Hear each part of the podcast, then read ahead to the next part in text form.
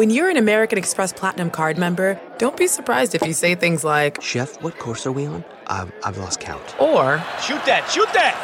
and even, Checkout's not until 4, so. because the American Express Platinum Card offers access to exclusive reservations at renowned restaurants, elevated experiences at live events, and 4 p.m. late checkout at fine hotels and resorts booked through Amex Travel. That's the powerful backing of American Express. See how to elevate your experiences at americanexpress.com slash with Amex. Terms apply. Do you ever wonder where all your money went? Like every single time you look at your bank account? Honestly, it's probably all those subscriptions. I felt that way too until I got Rocket Money. Rocket Money helped me see all the subscriptions I'm paying for, and it was eye opening. Between streaming services, fitness apps, delivery services, it all adds up so quickly. Rocket Money is a personal finance app that finds and cancels your unwanted subscriptions, monitors your spending, and helps lower your bills. Rocket Money has over 5 million users and has helped save its members an average of $720 a year with over 500 million in canceled subscriptions. Stop wasting money on things you don't use. Cancel your unwanted subscriptions by going to rocketmoney.com slash Wondery. That's rocketmoney.com slash Wondery. rocketmoney.com slash Wondery.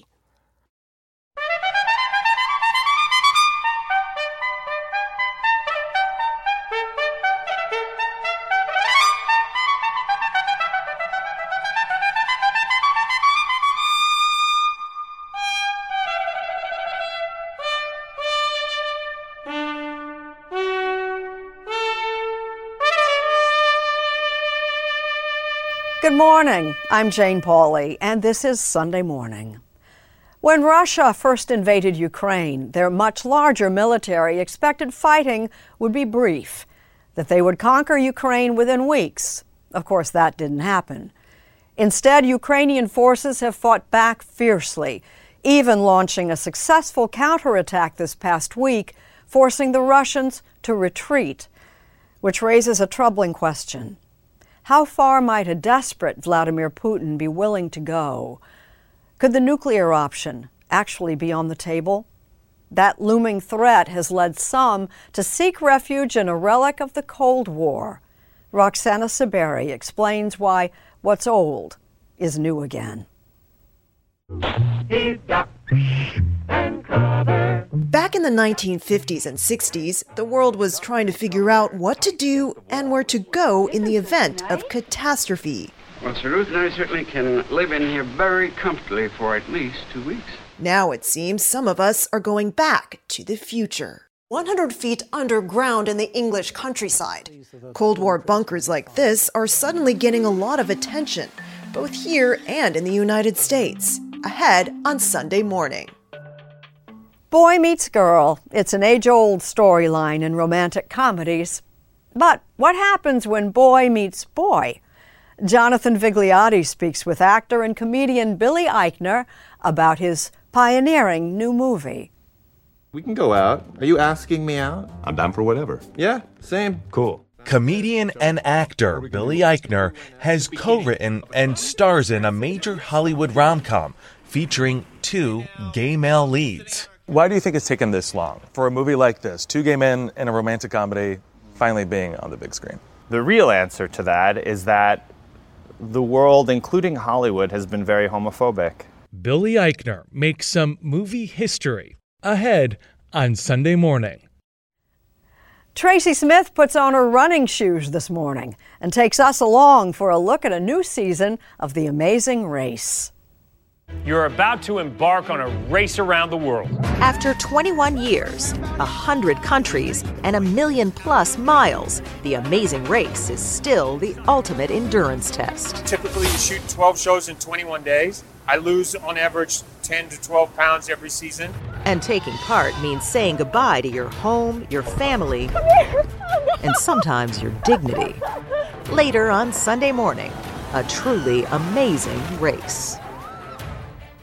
Mark Phillips and Seth Doane have the latest on Queen Elizabeth's funeral and what's ahead for Britain's King Charles. Serena Altschul takes us inside the pages of Better Homes and Gardens on the magazine's 100th anniversary. Plus, a story from Steve Hartman, opinion from author Rachel Aviv, and more this Sunday morning for September 18th, 2022. We'll be back after this.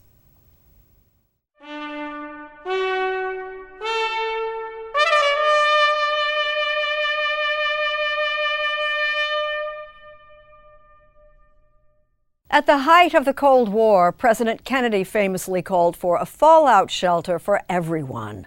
Thousands were built. Thankfully, none were ever used for their intended purpose.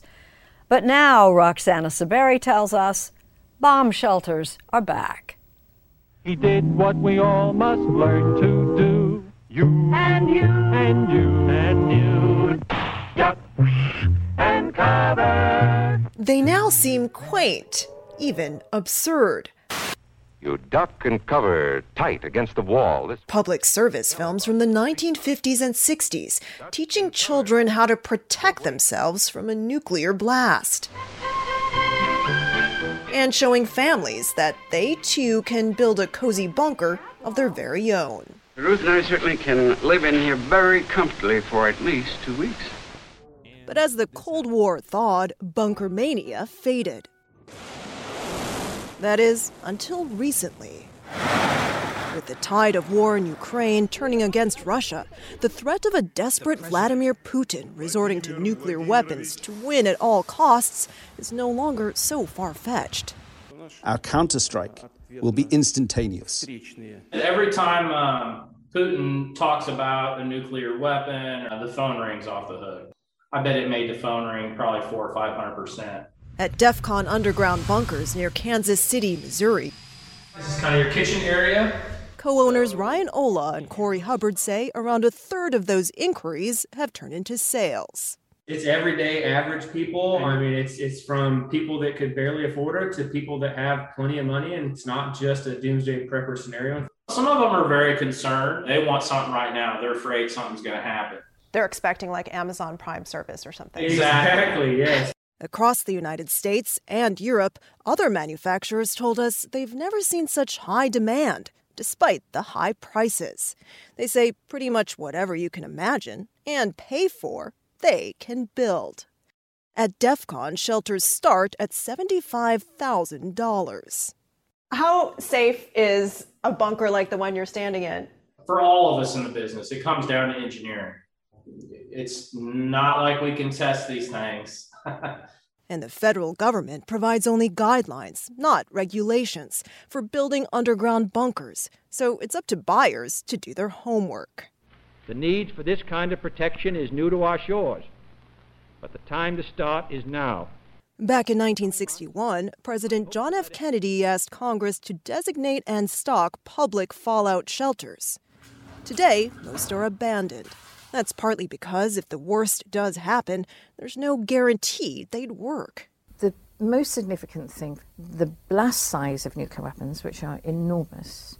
Even the smallest nuclear weapon is you know, 10 times the size of the largest conventional weapon. Patricia Lewis is a security expert at the London based Chatham House think tank and a former UN disarmament research director. You get instant radiation, you get heat, fires, huge winds. So, a large part of the city or the area in which uh, was targeted would be uninhabitable. That's why she warns not every shelter will save you. Unless it was highly reinforced and people could stay there, down there for a long, long time. But think about what you would encounter afterwards. I think that's, that's the thing. This is why the prevention of nuclear war is by far the most sensible way forward. In Britain, most of the Cold War relics have also been sealed up or sold off. Some even transformed into a wine cellar, a cafe, and a museum like this one, hidden under a hill just outside London. And once they're shut, you would be in here for uh, your three months or six months or however long it took you. And everybody else? Outside. Now owned by Mike Parrish, this shelter was built in 1952 to keep 600 civil and military personnel safe, in control, So we can switch one on and and in communication if the Soviets attacked, as imagined in this staged announcement. United Kingdom was heavily attacked with nuclear weapons. But lately, people are seeing this museum in a whole new light. And we've had uh, about 20 inquiries uh, so far from people who want to come. So, for the right price, you would offer space to somebody rent the, to rent this out? Certainly. For Mike Parrish, though, family comes first, and it's serious business. If there is a nuclear incident, what do you plan to do? Well, I plan to lock the doors with me inside. You and your family? Me and my family. It's like a wedding list. Okay. Do you have a list? Have you written it out? You're not sharing. Not sharing, no. Then there are countries like Finland that have never let their guard down. About 20 meters. Shelters are practically everywhere, some doubling as pools or playgrounds. And in Switzerland, a country of roughly 8.5 million people, entrance. Please. There's room for around 9 million to shelter. The idea is to have uh, 50 people each rooms. How many rooms are there? Many, come, please. Fourth room for 200 people so far. Uh, yes, let's continue. Okay. Engineer Cedric Villumier says these days residents are on edge. Some people are afraid, really afraid. They write us, they want to be sure that the shelter are prepared. You're getting more inquiries than before. Exactly. Here, by law, everyone has to have access to one in their community, or, like Francois Zerkinden, in their basements. Okay, and this is now the glass door. We can open it. Oh, that's a thick door. Yes, very thick. So this is it. Yes, it is. It's not very big. How many people can sleep? 12 persons, four or less. You also have a lot of wine stocked. Yes, wine. We have also a little bit of water, enough for a few days. Jam. Jam. In the meantime, back at DEF CON, the orders keep coming. What would you say to somebody who says, you guys are making money off of people's fears?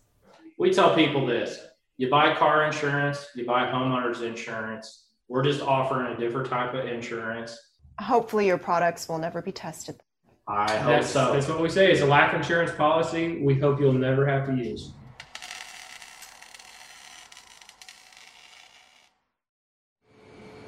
President Biden and First Lady Jill Biden arrived in London last night to join scores of world leaders for Monday's history making events. It's been a week of ceremony and ritual for Queen Elizabeth II as the United Kingdom prepares for her funeral tomorrow at Westminster Abbey. Mark Phillips has the latest on Charles III as he prepares to say goodbye to his mother and make his mark as king. But first, Seth Doane reports on a nation in mourning.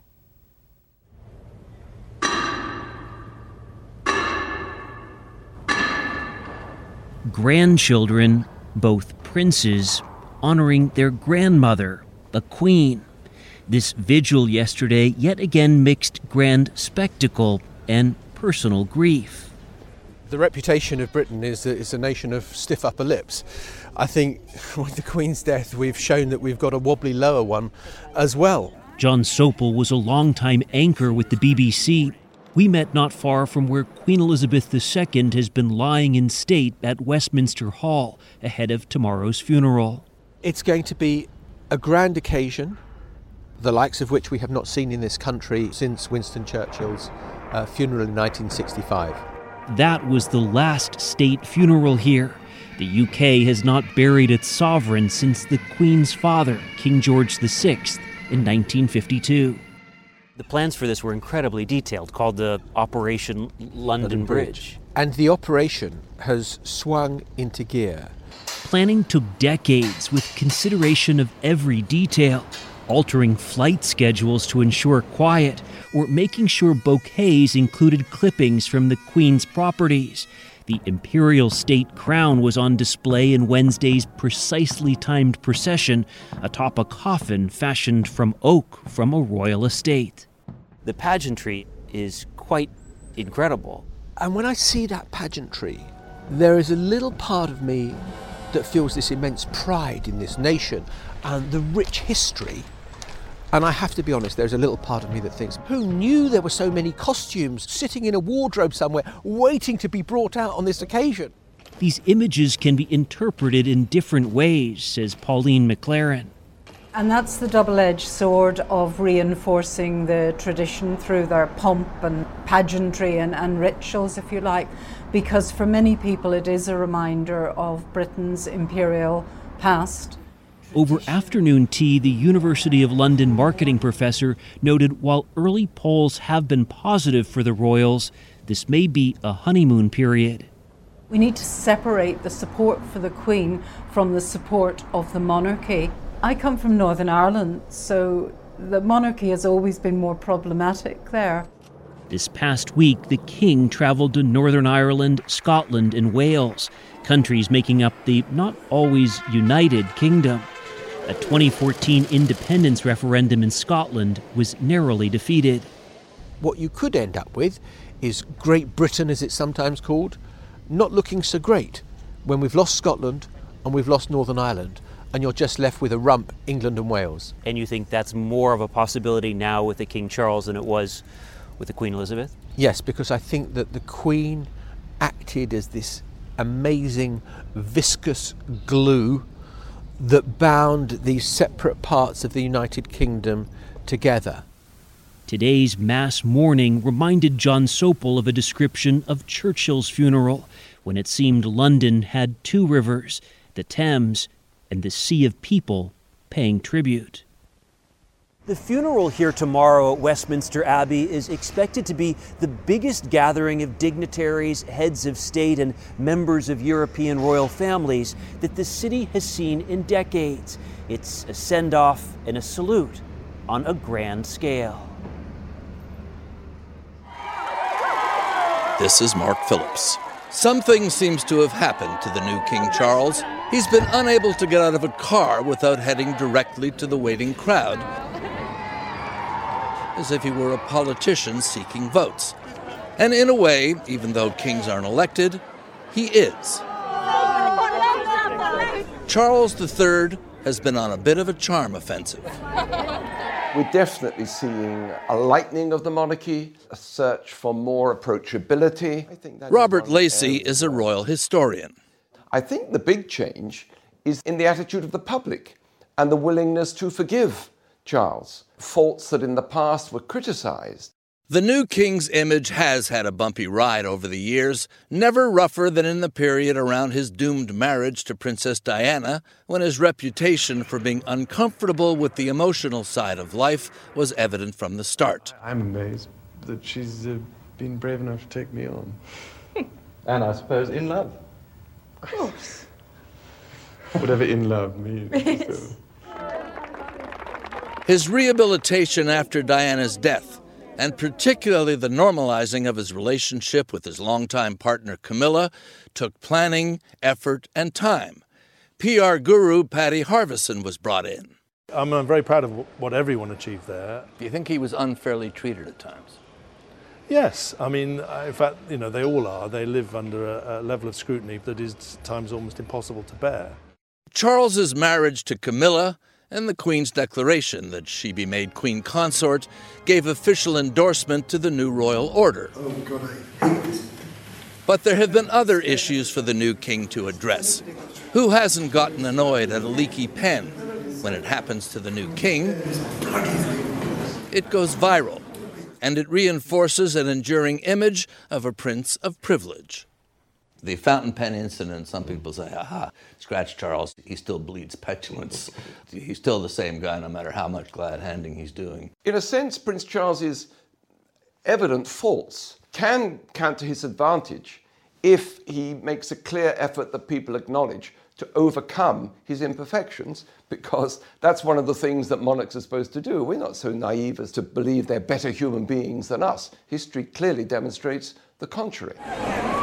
King Charles's major tests are yet to come. Whether to continue the outreach to Prince Harry and Meghan, whether to continue Prince Andrew's royal isolation, and perhaps the biggest test, whether he can soothe the nation the way his mother did. As your queen and as a grandmother. For example, when Princess Diana died. First, I want to pay tribute to Diana myself. However, Charles defines his reign, one thing won't change the whole world will still be watching. Do the British sit in wonder at the interest that uh, America has in this whole royal story? We Brits are not surprised that the whole world should be fascinated by history and pageantry, not to say the sheer scandal and personal soap opera character of the British monarchy. But we do sometimes wonder why the Yanks, the Americans, who went to so much trouble to get rid of George III, should be so fascinated in the antics of his descendants. It's a magazine that's right at home in homes across America, and it's turning 100. With Serena Altschul, we page through the history of better homes and gardens.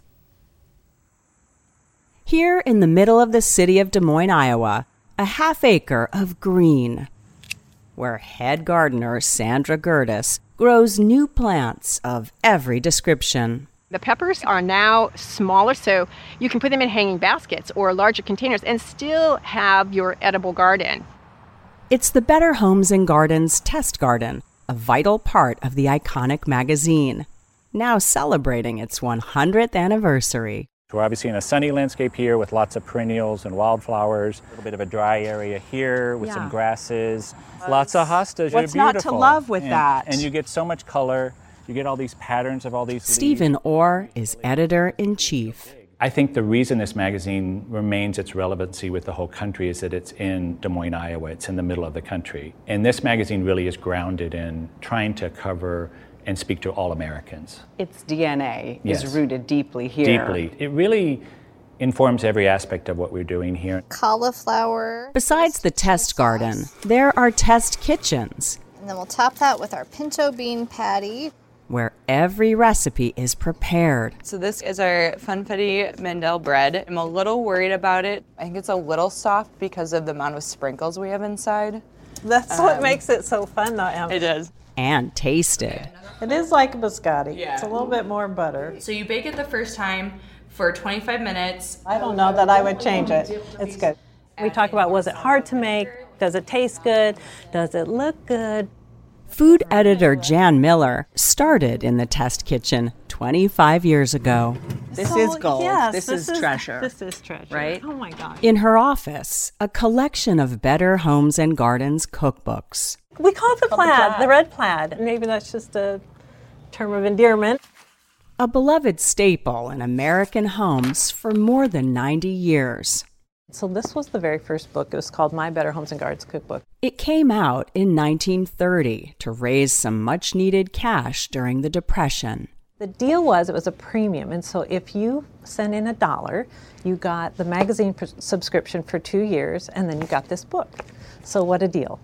The magazine was founded in 1922 by Edwin T. Meredith, a Des Moines entrepreneur and Secretary of Agriculture under Woodrow Wilson, as a companion to his successful farming magazine. He's a businessman at the end of the day. So he has an audience of male farmers. He starts pulling in their wives. It soon became a mainstay in American homes and the foundation of the Meredith Corporation's sprawling media empire. This is the first cover in 1922. Oh my God. A very long way from its humble beginnings as a little magazine called Fruit, Garden, and Home. It's an odd name, right? Yes. And when you look at the pages, there is a lot of fruit. Fruit, Yes. the name was changed in 1924. the name Better Homes and Gardens came from a local neighborhood association here. It was their tagline. It's a catch-all. I is, mean, really, what else is there? This is someone trying to figure out what to cook. A century long domestic how to guide. This person is looking at Better Homes and Gardens gardening guide and Look at her trying expression. to he's trying to figure out what to do. With beautiful pictures. Look at the palette. Isn't it great? Beautiful color. Tips on how to adapt to a changing world. How do you decorate with the radio? You know, 20 or 30 years later, is how do you incorporate a television into your living room? Right. Which is still a problem for people. And a few celebrities tossed in. You can see Charlton Heston in 1960 with a pepper grinder doing a tossed salad. Celebrities have always popped in, but it's never been the focus. In 2011, Michelle Obama made a splash on the cover. And just this past June, it was British pop idol Harry Styles. And some of our readers were like, Harry Styles, what's going Yeah. on? We'll reassure them next month with like cake pops. I kind of look into the way things are done here is kind of reaching people where they are, staying close to home, not politics. Right. We're not going to tread in there because it's too divisive. We're the place people come to get away from not just politics, but even the horrors of the pandemic. Does gardening and cooking, does it kind of allow you to reach across the aisle? It's more of Absolutely. a Absolutely. Yeah, I think I should be good. This month, for its 100th birthday commemorative issue, four celebrity cakes with four different covers, each a favorite recipe from a celebrity chef. You've got Ina, Padma, Carla, and Jacques Right. making cakes, right? Exactly. Oh my gosh. Yes, it's been fun. And when we styled the cakes, we styled them very theatrically, like on a stage set almost, and lit them like they're the star of it. With better paper and bigger pages, thanks to their new media partner, Dotdash. What's been great about the Dotdash acquisition is we were acquired by a pure digital company. And that company was really interested in our brands. And instead of buying us for our brands to like dismantle the brands, it's the opposite. But this will be a big picture, and then we'll organize them some sort of setup. Stephen Orr is looking forward, With this story that's highly decorated, kind of social media Christmas. as well as back, on this 100th anniversary. Our readers recognize that this brand, Better Homes and Gardens, on all platforms, is a place of creativity and calm for them. And that's where we'll leave you this morning, beside a babbling brook, in the Better Homes and Gardens test garden, which might just be your next gardening project.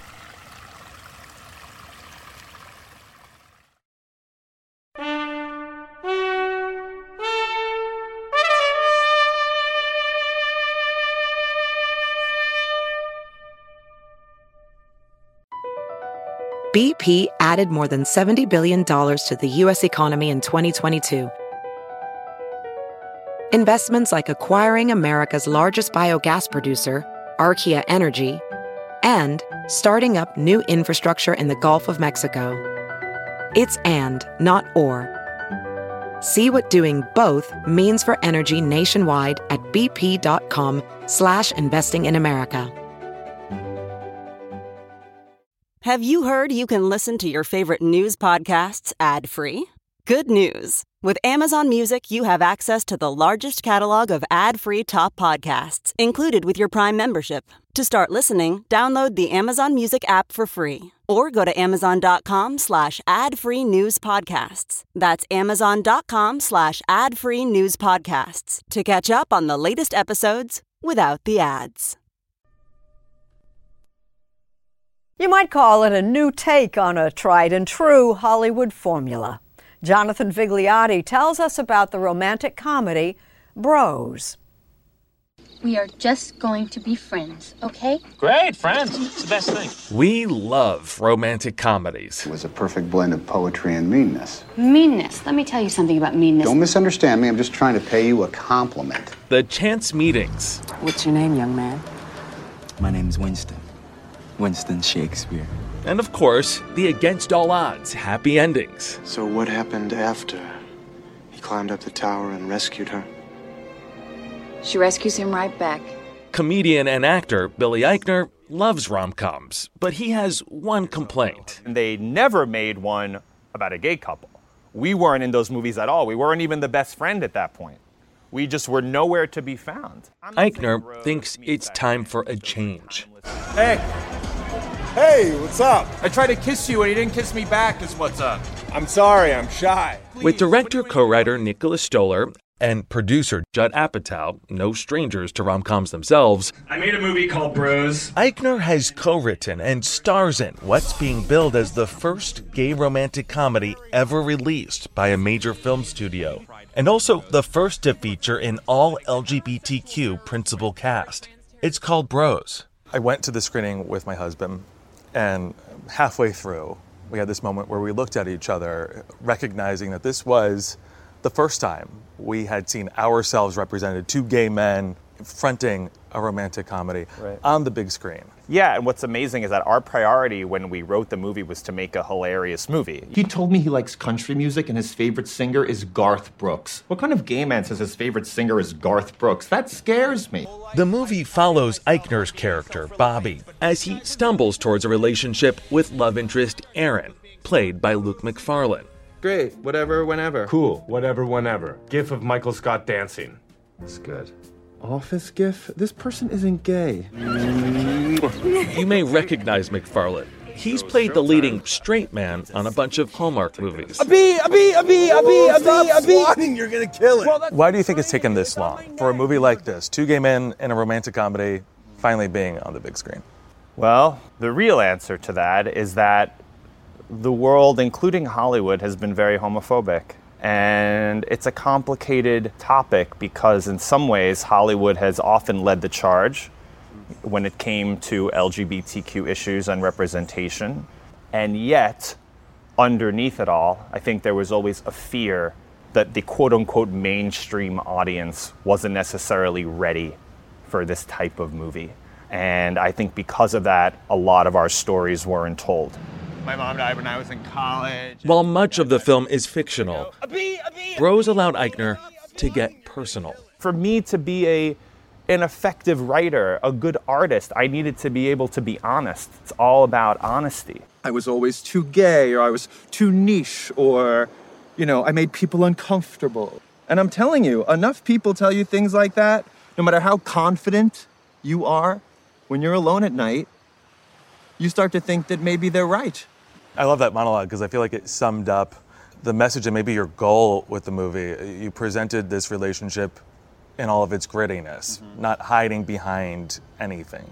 That monologue on the beach was inspired by real experiences. For example, in 2006, this was five years before his breakthrough comedy game show, Billy on the Street, You're saying things that I would never have had the courage to say. You're, you're damn right I am. Eichner says his manager brought talent agents to see one of his live comedy shows. and asked me if I could make the show less gay that month. There were all kinds of overt and less overt ways that people were telling me, You're really talented, but we're not sure what to do with you. You know, it was all this kind of like coded language, like, You're too smart, someone once said. I was like, You can be too smart? I didn't know that was a thing. I've been met with, you know, um, always being told that we're taking a chance, you know. We don't really know how the audience is going to respond. We don't know how the studio is going to respond. We've got Debra Messing's agent on the Zoom. It's urgent. Debra's worried that she's on the verge of being canceled. She said in an interview that she was the Viola Davis of Tufts, and people are mad. The actor known as Miss Lawrence is also an LGBTQ activist. What's it like to work on a production where everybody is free to be themselves? Not just free, but celebrated for that. It's very rewarding. It's exciting. This is probably the first time we have ever seen that, where you have people in front and behind the lens representing every letter of the LGBTQ community. Eichner underscored that when I visited oh. the set last November.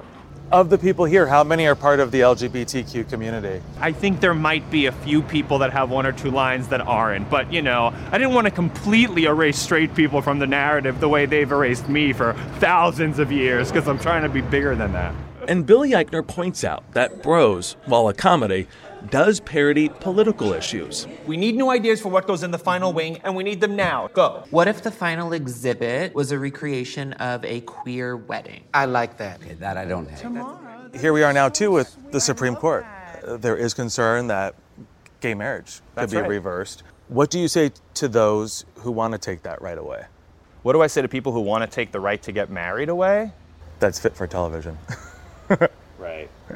I would say that they are completely backwards. And Bros is an, one example of this culturally. But we are never, ever going backwards. We will be living our lives the way we want to live them.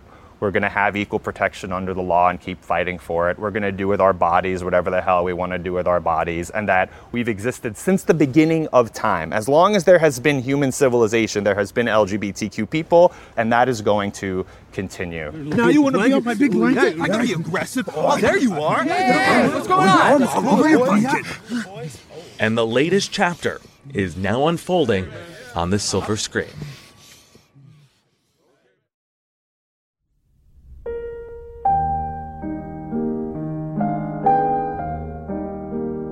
It happened this past week. Word of a death in our Sunday morning family. Longtime video editor David Small passed away in New York after a brief illness. You may not recognize his name, but you've likely seen any number of Sunday morning stories where David's craftsmanship was on full display. Before Sunday morning, he'd held a variety of positions at CBS News, including a long-time posting at 48 Hours. A lover of art, literature, and theater, David was meticulous, creative, and caring. He's survived by his son Simon and his granddaughter Ariana, and will be missed by all of us. David Small was 68.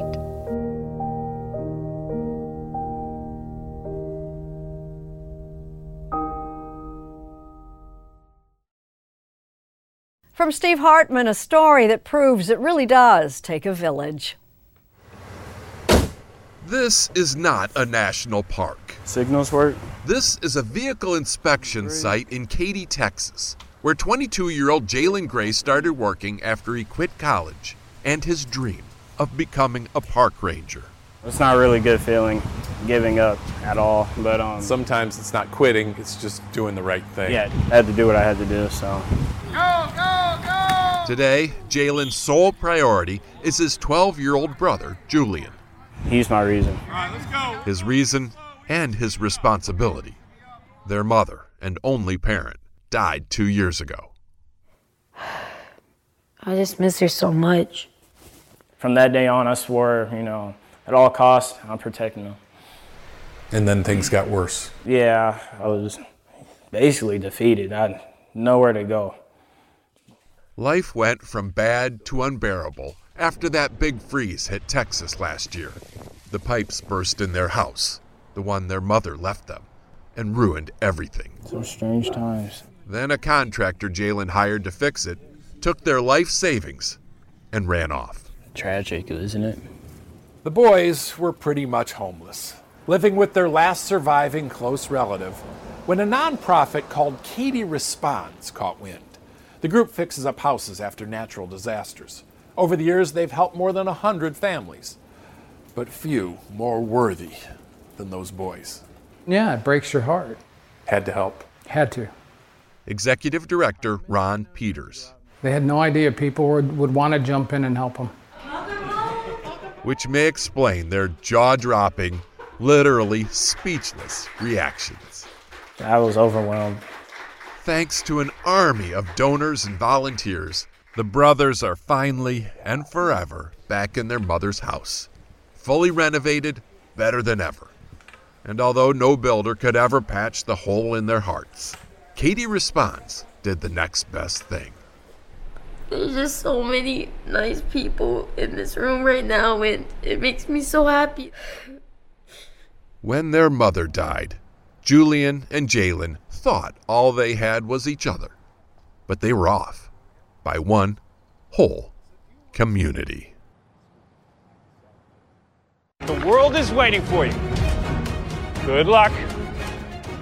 It's Sunday morning on CBS. And here again is Jane Pauley. Go! This week here on CBS, The Amazing Race hits the starting blocks for its 34th season, this time from Munich, Germany. Our Tracy Smith was invited to suit up and put her own amazing skills to the test. Oh my God! Oh my God! Oh my God. Oh. Okay, would you jump oh off a 700 foot dam for a chance at a million dollars? Am I connected? Yes, it's terrifying. Oh, but it's just another day on The Amazing Race. In the past 21 years, the CBS reality show has taken more than 600 intrepid souls on a race around the world, two by two. It's a global odyssey that test the limits of their endurance. I can't do it. I can't do it. Wait, they jump at you.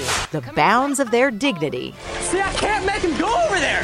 I don't want another word coming out of your mouth. Oh my God, I hate you. and the strength of their relationships. And as with just about any game show, you can't help but wonder what you'd do if you were in their shoes. It was in that spirit that I went along last May for the start of season 34. This is the way to travel. Before the pandemic, the teams flew commercial airlines, but for safety's sake, they now use this chartered 757. I mean, we've just never done it before. Phil Keoghan's been the host for all 34 seasons. This is a nice change up, and maybe after two decades of doing the show, we'll take it. Yeah. We knew we were bound for Munich, but none of the contestants aboard had a clue. I just think it's wild that we're looking at them. They have no idea. No idea where they're going. I mean, can you think of anybody who gets on a plane and literally has no idea where they're going? Can you imagine? But they could sense that things were about to get kinda hectic. I would like to officially welcome you to the start of your amazing race here in Munich, Germany. The man in the red ball cap is executive producer Bertram van Munster. He's directed just about every minute of every leg of every race since it began in 2001. Van Munster is especially close to this lady, co executive producer Elise Doganieri.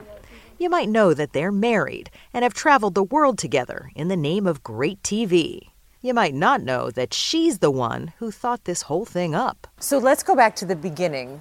This was originally your idea. Yeah, The Amazing Race originally was my idea, and um, it came out of a backpacking trip that I took with my roommate in college. And, you know, when I instantly had this idea for the show, I thought if we put people who know each other together, there's definitely going to be drama. How could you do it? How could you do that? John, stop it!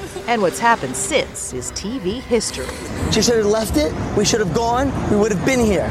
Jonathan, I think you probably should go and talk to Victoria. The Amazing Race has become a perennial favorite on this network's schedule. And the Emmy goes to The Amazing Race. The winner of 10 Emmys for Best Competition Show, more than any other. Well, I really didn't expect this.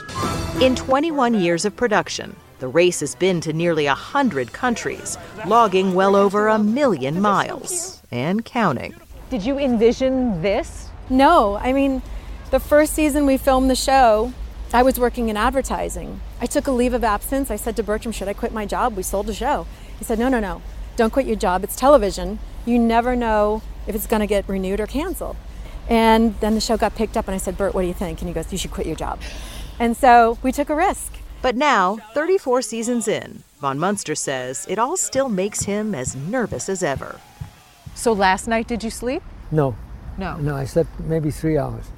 Because you're thinking, I was thinking, what's coming next? even after all these years, It's a lot of details. it's a lot of details, but I love it. As they say, the devil is in the details. And there are a lot of details. For the Munich leg alone, the racers had to complete not one, but three tasks, all inspired by Oktoberfest. Roll a beer keg through an obstacle course in under one minute, saw through a log, and smash an enormous block of ice. Once complete, they'll have the three parts of a clue they need to find me at the pit stop. You've not completed the course and need a lot of time, you must go to the back of the line. Turns out the Amazing Race producers do a test run the day before, rain or shine, to make sure a task is safe and actually doable. In fact, the producers often make adjustments before the race begins. But once it starts, there are no do overs, ever. There's no stopping. It's always go, go, go, go, go. We don't interfere. We don't do second takes. Never do second takes. No second takes. No second takes. Absolutely not. Because we're doing it. It's a game show. Yes, a game show, but some of the locations are truly, well, amazing. And you never know when a priceless moment is gonna happen. Isn't this crazy right now? This is like I bells love all this. around It us. is beautiful. Look at this over here. It's incredible. The best bell ringers in all of Munich. Here just for you. Cacophony of Munich bell ringing. It was a rare minute of calm. But the next morning, Inside the envelope are three addresses for the three challenges that you need to complete. it was time to do what they came for. Before the start, the camera crews stretch like distance runners, getting ready for the mad dash to come. And then, finally, Phil Keoghan says the words that every contestant is straining to hear. The world is waiting for you. Good luck. Travel safe.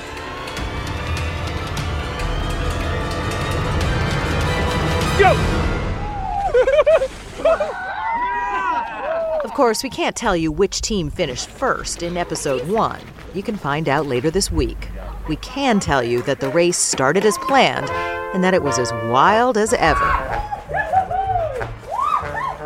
34 seasons in, the show has not been eliminated.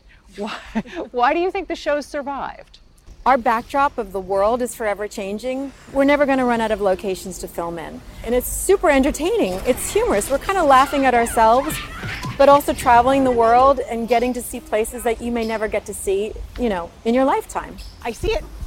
For the contestants, Wow. even the pretend ones, it's a chance to learn a little bit about the world You're not on the race, and I, I'm not sure whether you know that. and themselves in ways they never thought possible.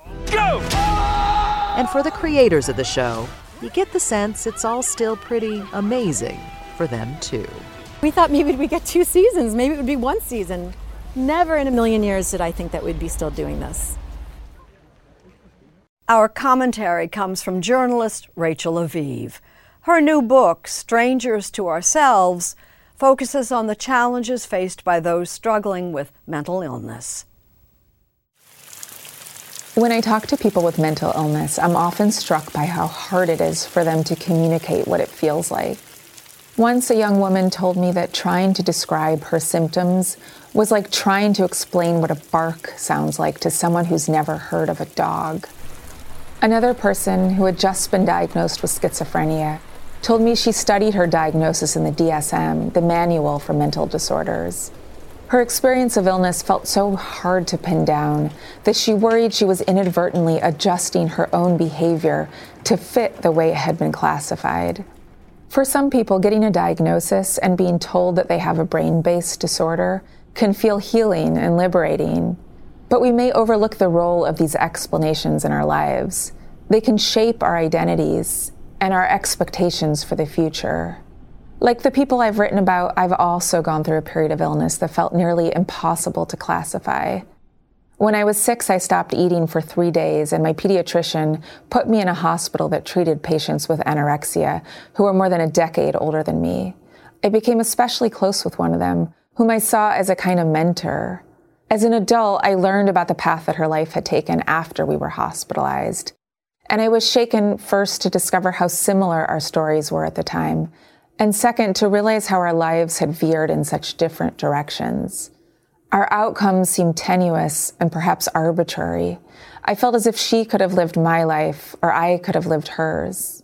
Psychiatrists have a limited understanding of why one person's illness becomes a kind of life sentence and another person with the same diagnosis moves on.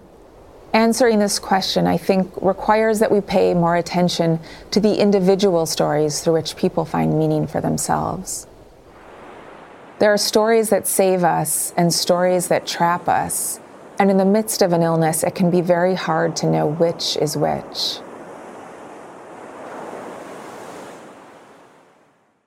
Thank you for listening. Please join us when our trumpet sounds again next Sunday morning.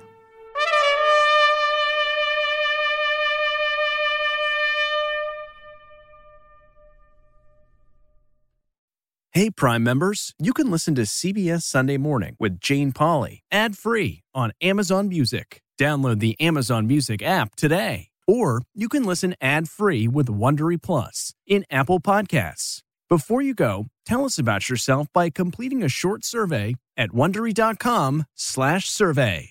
Catch every episode of 60 Minutes, America's most watched news magazine show, as a podcast. Hear in depth investigations across politics, news, and entertainment on your schedule. Listen to 60 Minutes ad free on Wondery Plus.